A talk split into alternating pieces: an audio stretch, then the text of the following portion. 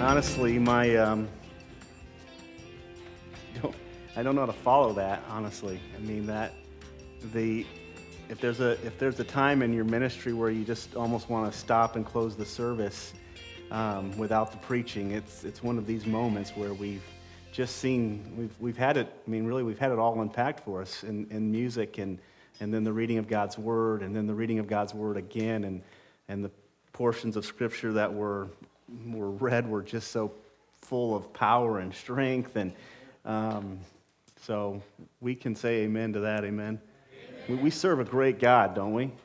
And uh, He is just amazing. And, and when we sing about Him with, those, with the songs that we sing, we, we, we really, what's amazing about it is we're really not even touching the surface yet, right? We're, we're still like treading on the top of the water. Um, according to Scripture, one day we get to see it all come unfolded before our eyes. We get to see God. Um, we'll be like Christ and get to see Him for who He is. And so, what a wonderful, uh, what a wonderful worship time. I thank uh, all of the worship team for putting that together and, and letting the Lord use them in that way. I, I'm, all, I'm very thankful for our worship teams, plural. Uh, just amazing the work that they do each week and uh, bringing us into God's presence. Uh, uh, First John, if you're turning your Bibles, I have a few announcements that I want to just kind of um, mention in addition to what Steve already announced. Um, remember that we have the deacon affirmation um, right now in the process for, for Jason Puffer. And uh, Jeff mentioned this morning that we have about half of the, half or less than half of the results that we're looking to get.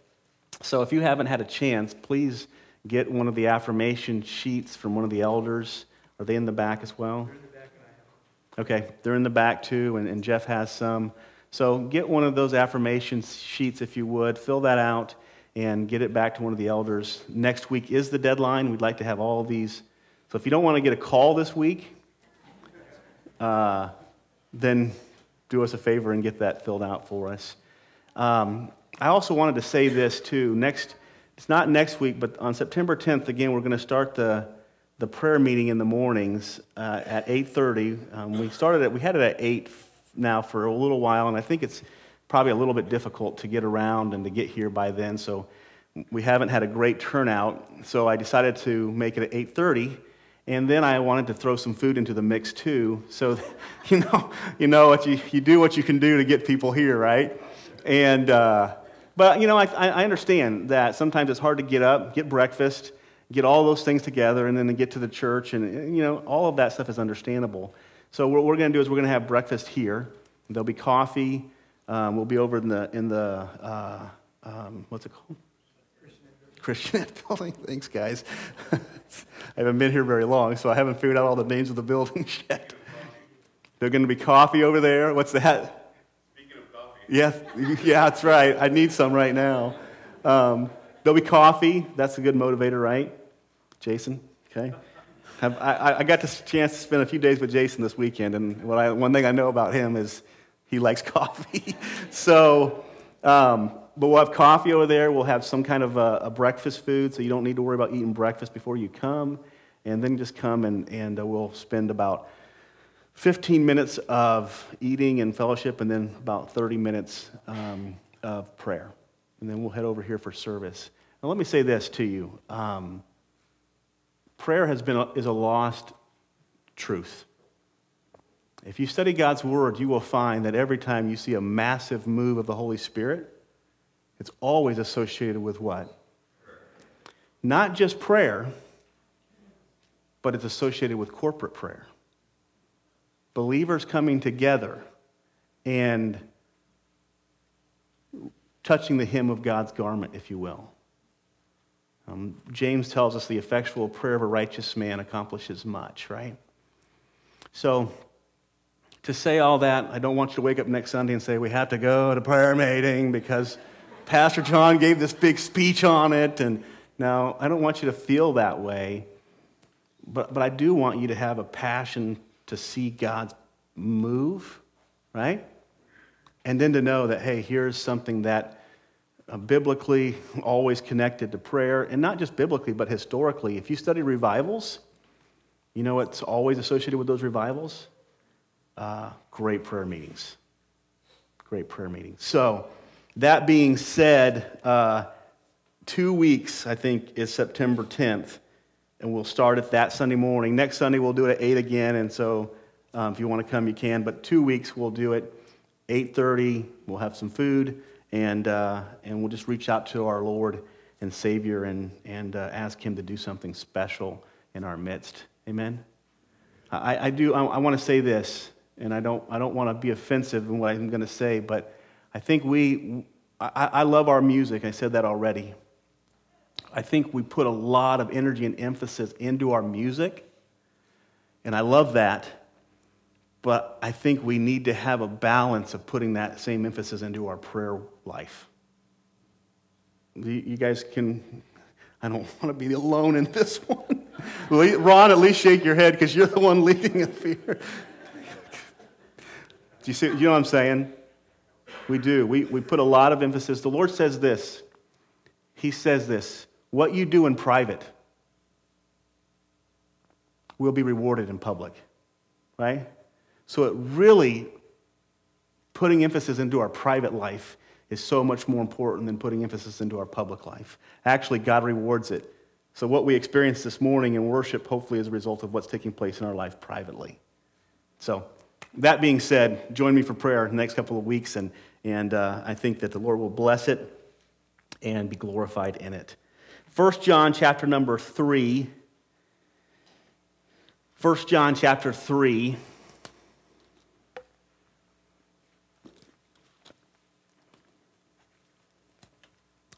Uh, last week we talked about God's special love. Um, 1 John chapter number 3, verse 1 through 3. Uh, the Bible talks about how God has a different love. He calls it a type of love. And God has what we know of as a general love, which is for all mankind.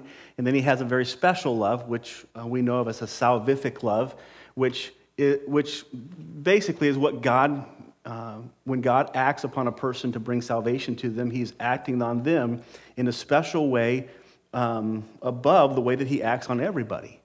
And there are things that God does in our lives to bring us to himself that he doesn't do in everybody's life.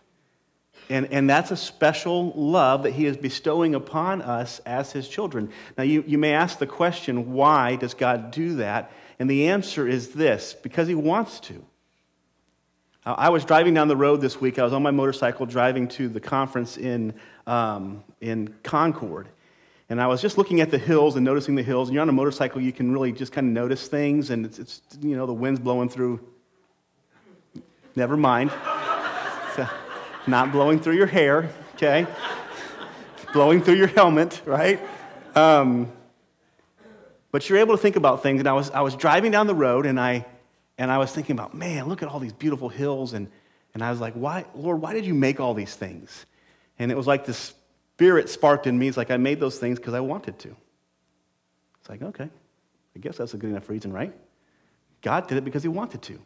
Then I was just driving, I kept on driving, and my mind, you know, my mind wanders from place to place. And, I was, and then I was thinking, why do you, Lord, why do you use such a frail person like me?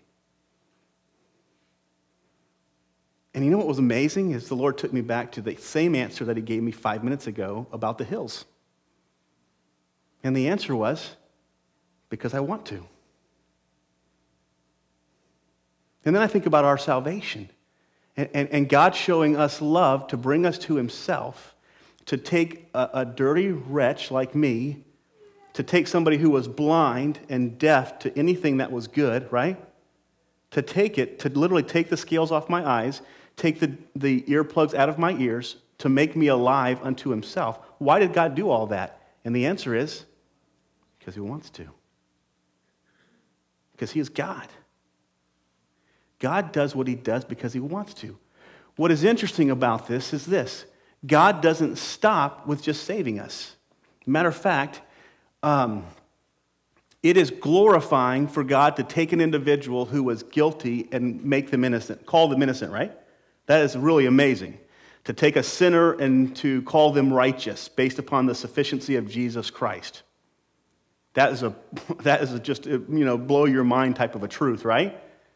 That God could call me innocent based upon what somebody else did on my behalf. even as guilty as I was. But in addition to that, God doesn't just leave us, does He? I, I wanted to illustrate it this way, and I was kind of thinking about what are some good illustrations for it, and I was thinking about like a fireman. Can you imagine a fireman? I think we have some firemen in here this morning, and I know we have some that come to the church here, but you imagine a fireman running into a fire. You know, the house is burning down, the family's in there, and the fireman runs into the house and he tells the, he, tell, he goes to the father of the house and he says, You know what? I really like you. You're a really great guy. I love you so much, and everything's going to be okay. And then he runs back out of the house, and, every, and, he, and that's all he does. Is that what a fireman does? No, a fireman runs into the house. He, he might say a few words of encouragement. He might not say any words of encouragement, but he's going to lump you on his back, right? And he's going to take you out of the house. And he's going to go back in again. He's going to get the next person and the next person. He's not just going to bring encouragement, words of encouragement, but he's going to actually do something about, about it. I think about what the Lord says in Philippians 1 and verse 6 that being confident of this very thing, that he who hath begun a good work in you, right, which is that work of salvation, he who hath begun a good work in you will bring it to completion. He completes the work that He started in us. Now, we're going to get into our text here this morning. Remember this, okay? Salvation is a work that God performs on us that we cannot see. It is an invisible work. It's a work of a judge in heaven calling a person innocent on earth who is, who is a sinner based upon the sufficient work of Jesus Christ. It is a very invisible work. However, the sanctification process is a process that we do see. A preacher once said, a person cannot truly know if they're saved unless they are seeing the sanctification process take place in their life. Unless they are seeing victories in their life, they can really never know if they've been justified or claimed innocent by God. Because the the position that we hold bears fruit that confirms that we hold that position. Does that make sense? Remember this about the process of salvation as we, as we see it, or the process of God making us his own. The work of, sanctif- justification is when God claims us innocent. The work of glorification is in heaven when he perfects us completely in the image of Christ. Both of these we can't see. The work of sanctification is the work that He works on us every single day of our lives that we can see to know, ha ha, I've been justified. Well, how do you know that? Because I'm being sanctified. And because I'm being sanctified, I know beyond a shadow of a doubt that one day I will be. That's right. If you don't have sanctification, you have no grounds to stand on to say that you're going to one day be glorified. Well, I, know that Jesus claimed me innocent. Well, how do you know that? You see, justification, skipping to glorification, there is no security in that. There is no confidence in that. You must have sanctification in order to hope in glorification and in order to confirm justification. And those are a lot of cation words, but you kind of get it, right? So the Lord does that work of sanctification to change us. This is what he talks about here in this following text. So let's read it together. Follow along with me, if you will, as I read it aloud. Verse 4 says, Everyone, 1 John 3 4, everyone who makes a practice of sinning also practices lawlessness, because sin is lawlessness.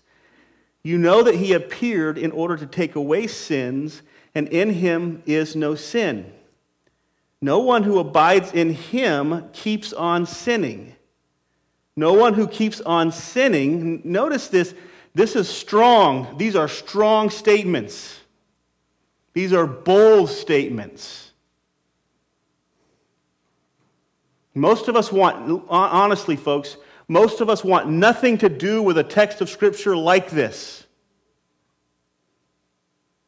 This text of Scripture condemns many who sit in churches week after week after week. But why does it do that? It does it so that we can be saved. You can't be saved until you're condemned. You can't be saved until you recognize that you're a sinner. You can't come to Jesus. You won't come to Jesus and cling to Him and hold to Him and embrace Him lest you know your sinfulness, lest you know your fallen condition. So, the reason why He brings out this strong condemnation is that He loves us. He doesn't want people going through life lost, thinking that they're saved. A preacher once said, There are going to be many in heaven whom we didn't expect to be there. And there are going to be a many who are not in heaven whom we did expect to be there. And, folks, the reality is not that, that God hasn't given us the, the tools and the, and the witness and the evidence to know whether or not we're going to be there or be there. The problem is, is we refuse to listen to what He tells us because we are as human beings, we are full of pride and self sufficiency and self righteousness. Listen, no one who abides in him keeps on sinning. Okay? Underline that. Those are not my words, those are his words. No one who abides in him keeps on sinning. No one who keeps on sinning has either seen him or known him. Little children, let no one deceive you. Whoever practices righteousness is righteous as he is righteous. Whoever makes a practice of sinning is of the devil, for the devil has been sinning from the beginning.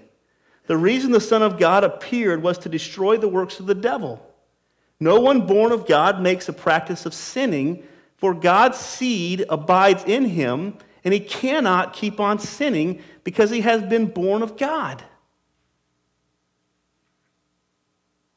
By this, it is evident who are the children of God. In other words, verse 10 is very, very important to this whole context. What John says is this is the way that we can know if we're children of God. This is the proof, this is the evidence. By this, it is evident who are the children of God and who are the children of the devil. You really can't get a more specific phrase than this one. Here's how you know if you're a child of God or if you're a child of the devil. If I find out after doing in uh, uh, 2 Corinthians 13 5, Bible says, let each man examine himself to see if he's in the faith. It, it means to do an inventory on myself. If, if I go through an inventory of my life and I find out I'm lost, guess what I can do? I can fall on my knees before a merciful and gracious God and find forgiveness and deliverance, right?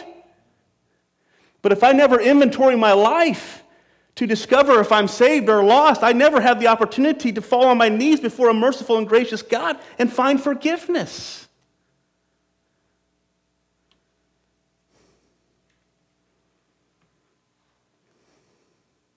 By this it is evident who are the children of God and who are the children of the devil.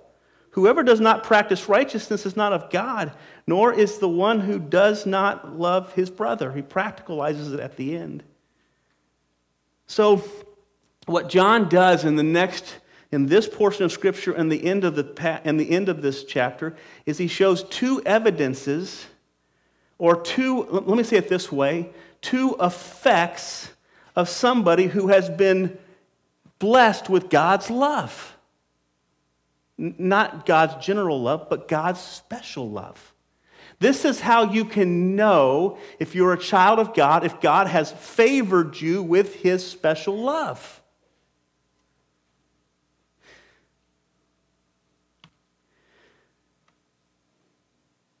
Let me say this, just to reassure your hearts. What this text is not teaching is sinless perfection.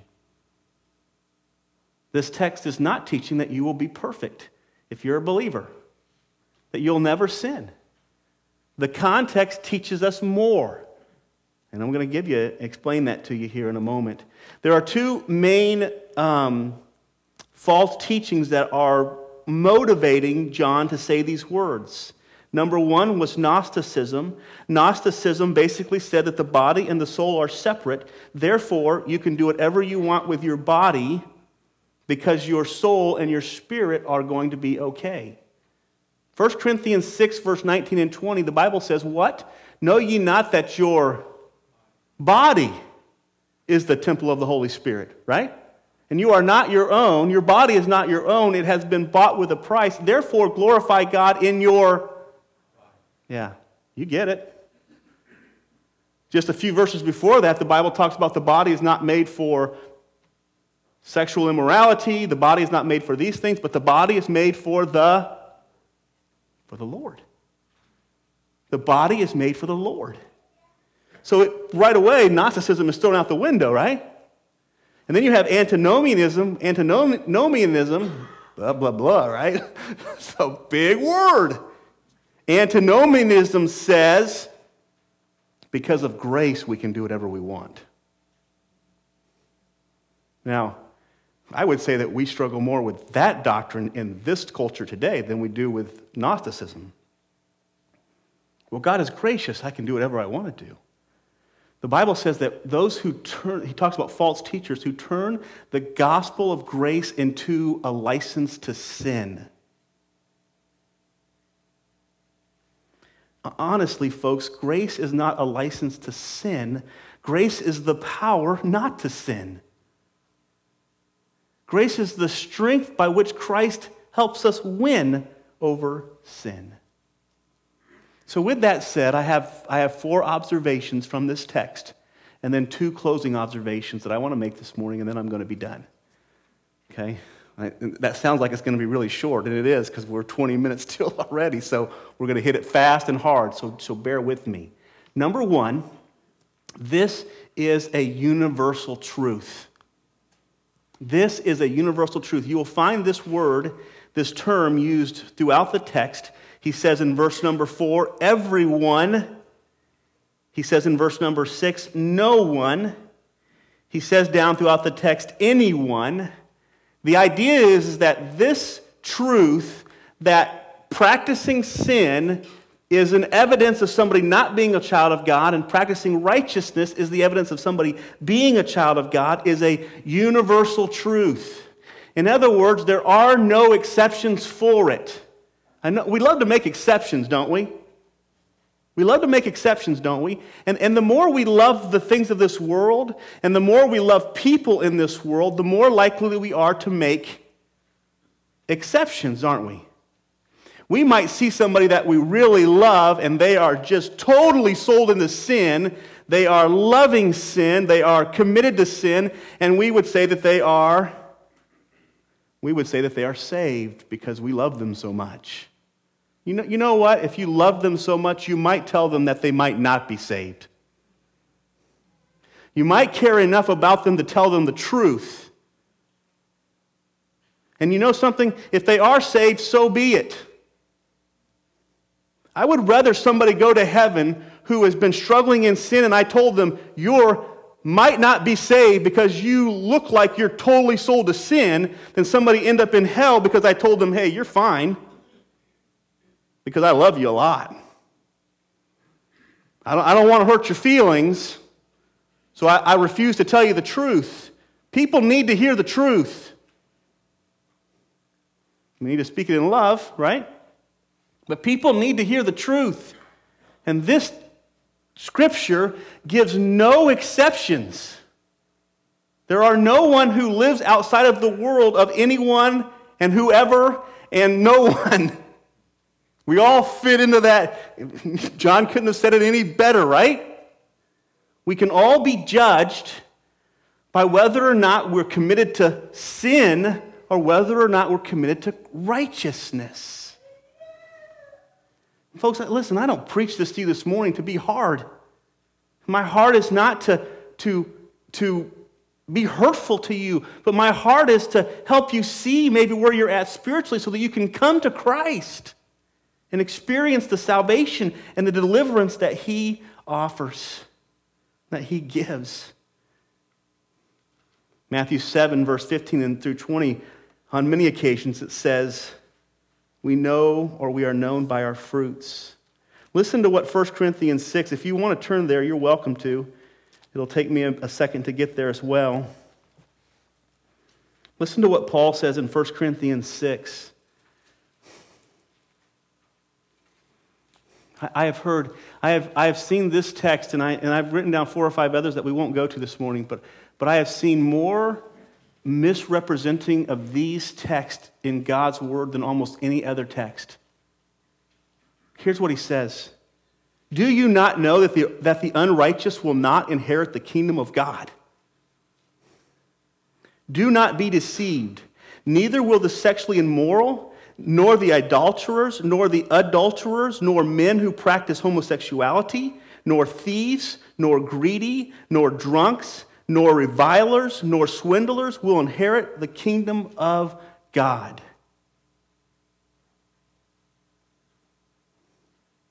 And there are people who are living in these lifestyles right now at this moment saying that they are going to inherit the kingdom of God.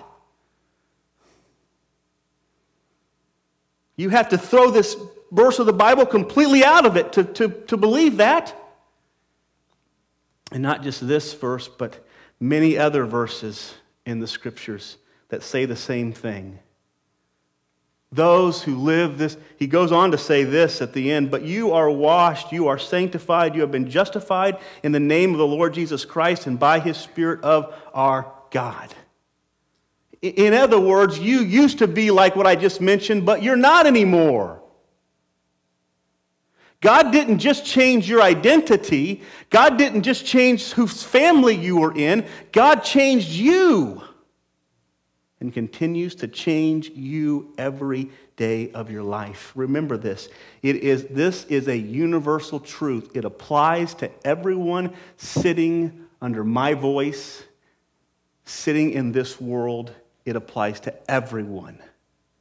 It is a universal truth. Number 2, You'll notice another term that's used throughout this text. He says, He who practices lawlessness. You'll notice the title of my message is Habitual Sin is Incompatible with Christianity. We sin as Christians. Amen? Can I get an amen? Amen. Good. well, I sin as a Christian. Let's put it that way. We sin as Christians. That's not what this, this text is not saying that Christians will not sin. What it is saying is this habitual sin is not normal and not natural for a Christian. I don't know that a day that doesn't go by in my life that I don't sin.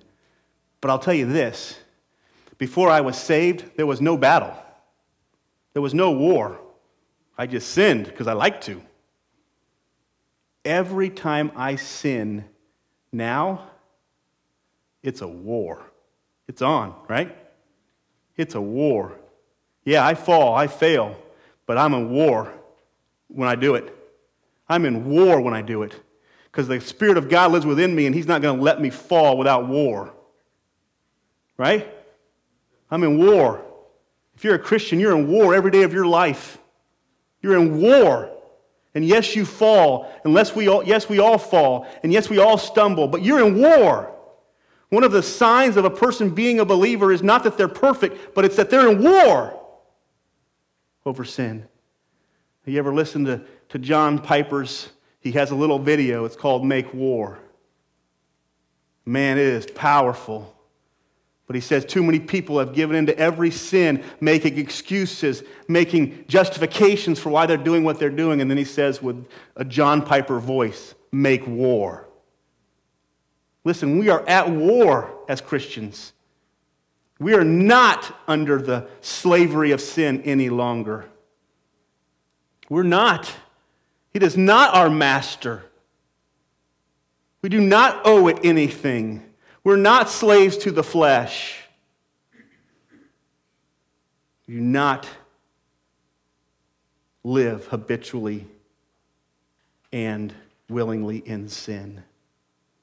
We sin, 1 John 1 8 through 10. If any man says he has no sin, he is a liar and the truth is not in him, right? Chapter 2 and verse 1 says, If we sin, we have an advocate with, Father, with the Father, Jesus Christ, the righteous one. Yeah, we, we do sin. But what 1 John 3 is saying is this we don't habitually sin. There are some times that we sin, we don't even know it. Let me give you a few thoughts here. To habitually sin means two things First of all, the word here that's used for practice in the Greek literally means to, to exercise yourself, to prepare yourself, to make yourself ready for sin. I mean, it's almost like you're dressing up. You know what? I'm going to go out and I'm going to have an extramarital relationship and I'm going to get dressed up when I do it. Right? So you're, you're preparing yourself, you're equipping yourself to make this sin an enjoyable event. This is the idea of somebody who is habitually, they're sold, they're enslaved, they live for sin. And we exercise for, uh, to be a good athlete, we exercise for certain things. But here, John says, they exercise themselves unto sin. And that is their goal. They want to be good, they want to be good sinners. You say, Pastor John, that doesn't make any sense. It does make sense. Just look around you. Just look around you. You look at our colleges that we look at today. Those kids in those colleges on a, on a normal basis are practicing sin. They don't just want to do sin, they want to be good at it. That's what it means to practice sin. That's what it means to habitually sin. The Bible tells us in Hebrews 10 and verse 26, kind of the second definition, besides just practicing to be good at it. The second definition is found in Hebrews 10 26. The Bible says, For if we go on sinning deliberately, the King James uses the word willingly. If we go on sinning willingly after we have received the knowledge of the truth, there remains no more sacrifice for sins. In other words, the idea of it is, as I receive the truth, I, I know that sin, I know that this is sin, and I know that repentance is the only way to Christ, but I choose not to repent. So I will, here's what happens with people who, who, who love their sin. What they do is they make another gospel. Okay? Salvation comes by repenting of our sins, right? But if I don't want to repent of my sin, what do I have to do? I, ha- I can't let myself be condemned, so what I do is I find another way. That's why the writer, author of Hebrews says, there is no other there is no other sacrifice for their sins. In other words, there is no other way except through repentance. You, you look at the, and study the scriptures as Jesus Christ preached the gospel. Every time Jesus Christ preached the gospel, he went right to the heart of the individual. He went to the place that they did not want him to go. With the woman at the well, it was about relationships. Five husbands living with the sixth, right? With the rich young ruler, it was about money. Jesus always went to the heart of the individual for to call them to do what? To call them to repent. To call them to repent. And if we don't repent, what we do is we make up another gospel.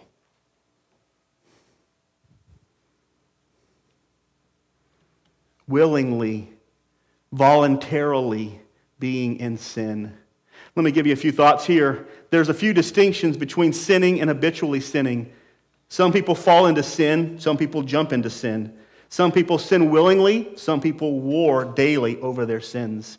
Some people love their sins, some people hate their sins.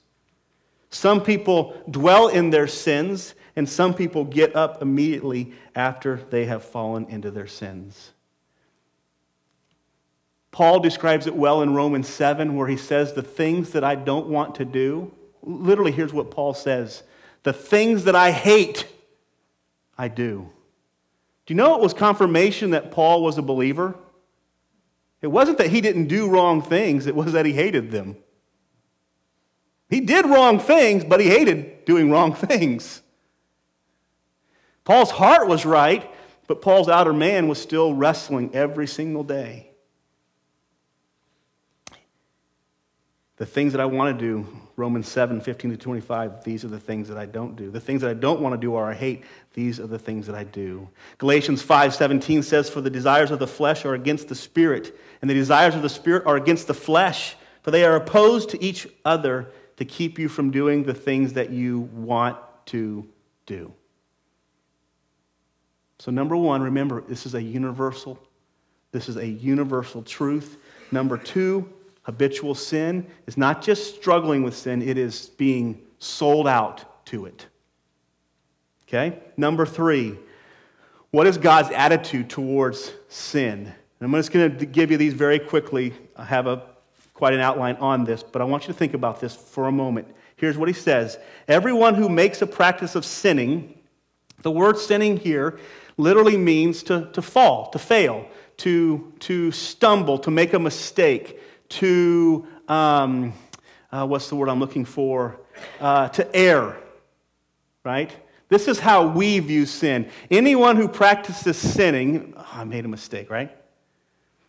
Now, here's what the Lord does the Lord takes our idea of sinning and he maximizes it. You just think you erred, but you didn't just err, you forsook God. Does that make sense? Anyone who practices sinning also practices lawlessness. In other words, what God does is God brings himself into the picture. You know, it's like, oh, I offended somebody today. Oh, I offended God. You see how the difference in our perspective can change by thinking about what we have done to someone versus thinking about what we are doing to God? David in Psalm 51 doesn't say, Yeah, I, yeah, I committed adultery with Bathsheba, and, and yes, I sinned against Uriah by having him murdered, and, and his family, you know, his whole family suffered from me having him murdered. And David doesn't say that. David says, Against you and you only, Lord, have I sinned. David maximizes the essence and the nature of his sin.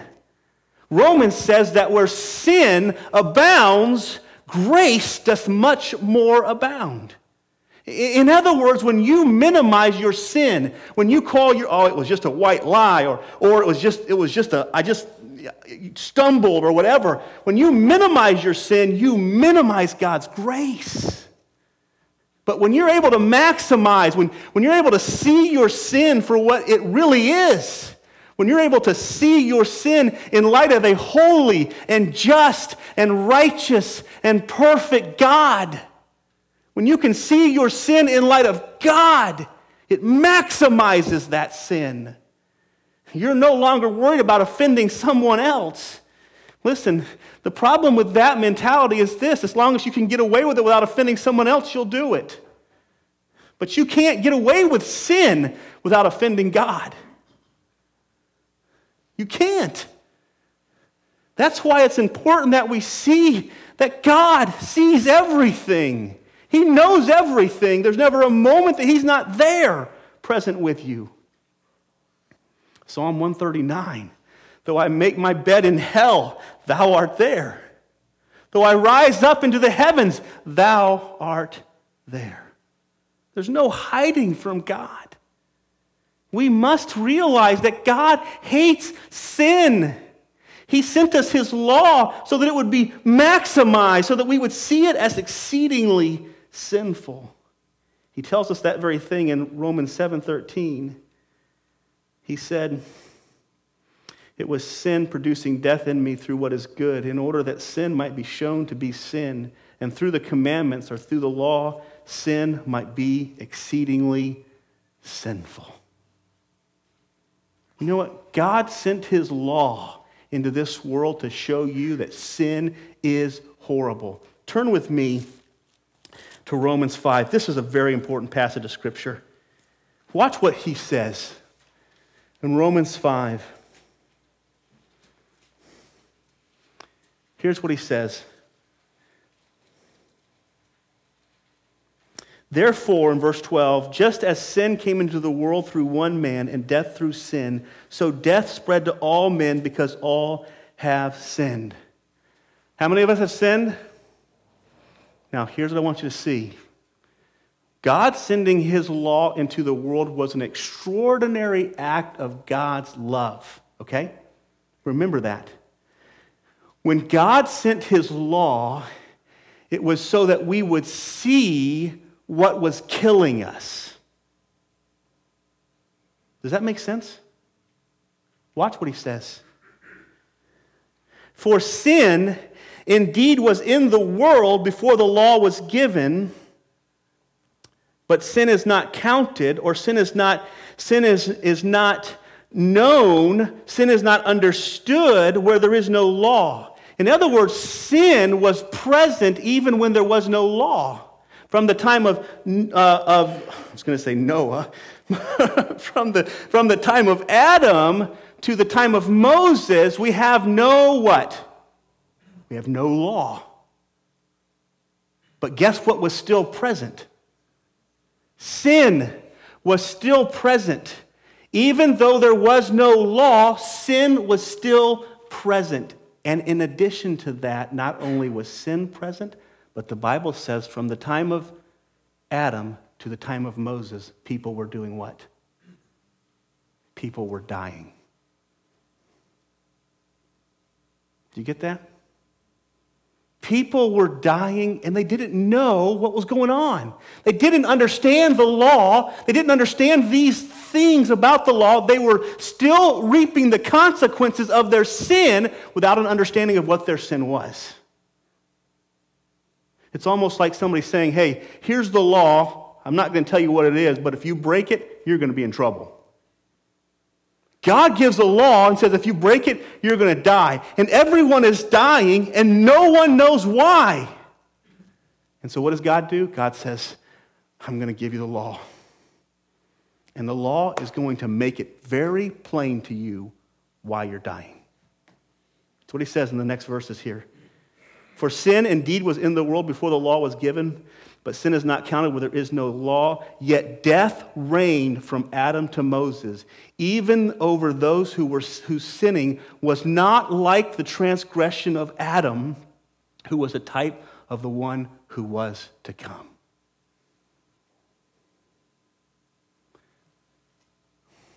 God gave us the law to show us why we were reaping the harvest of our sin.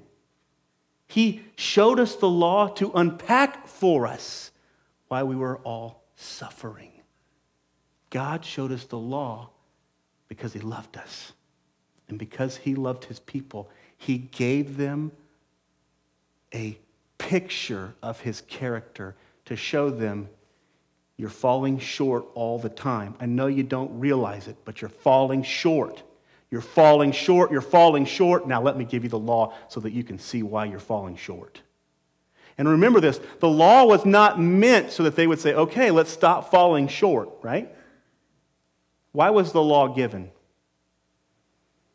The law was given as a schoolmaster, right? Galatians tells us that, to lead them to, to lead them to Christ.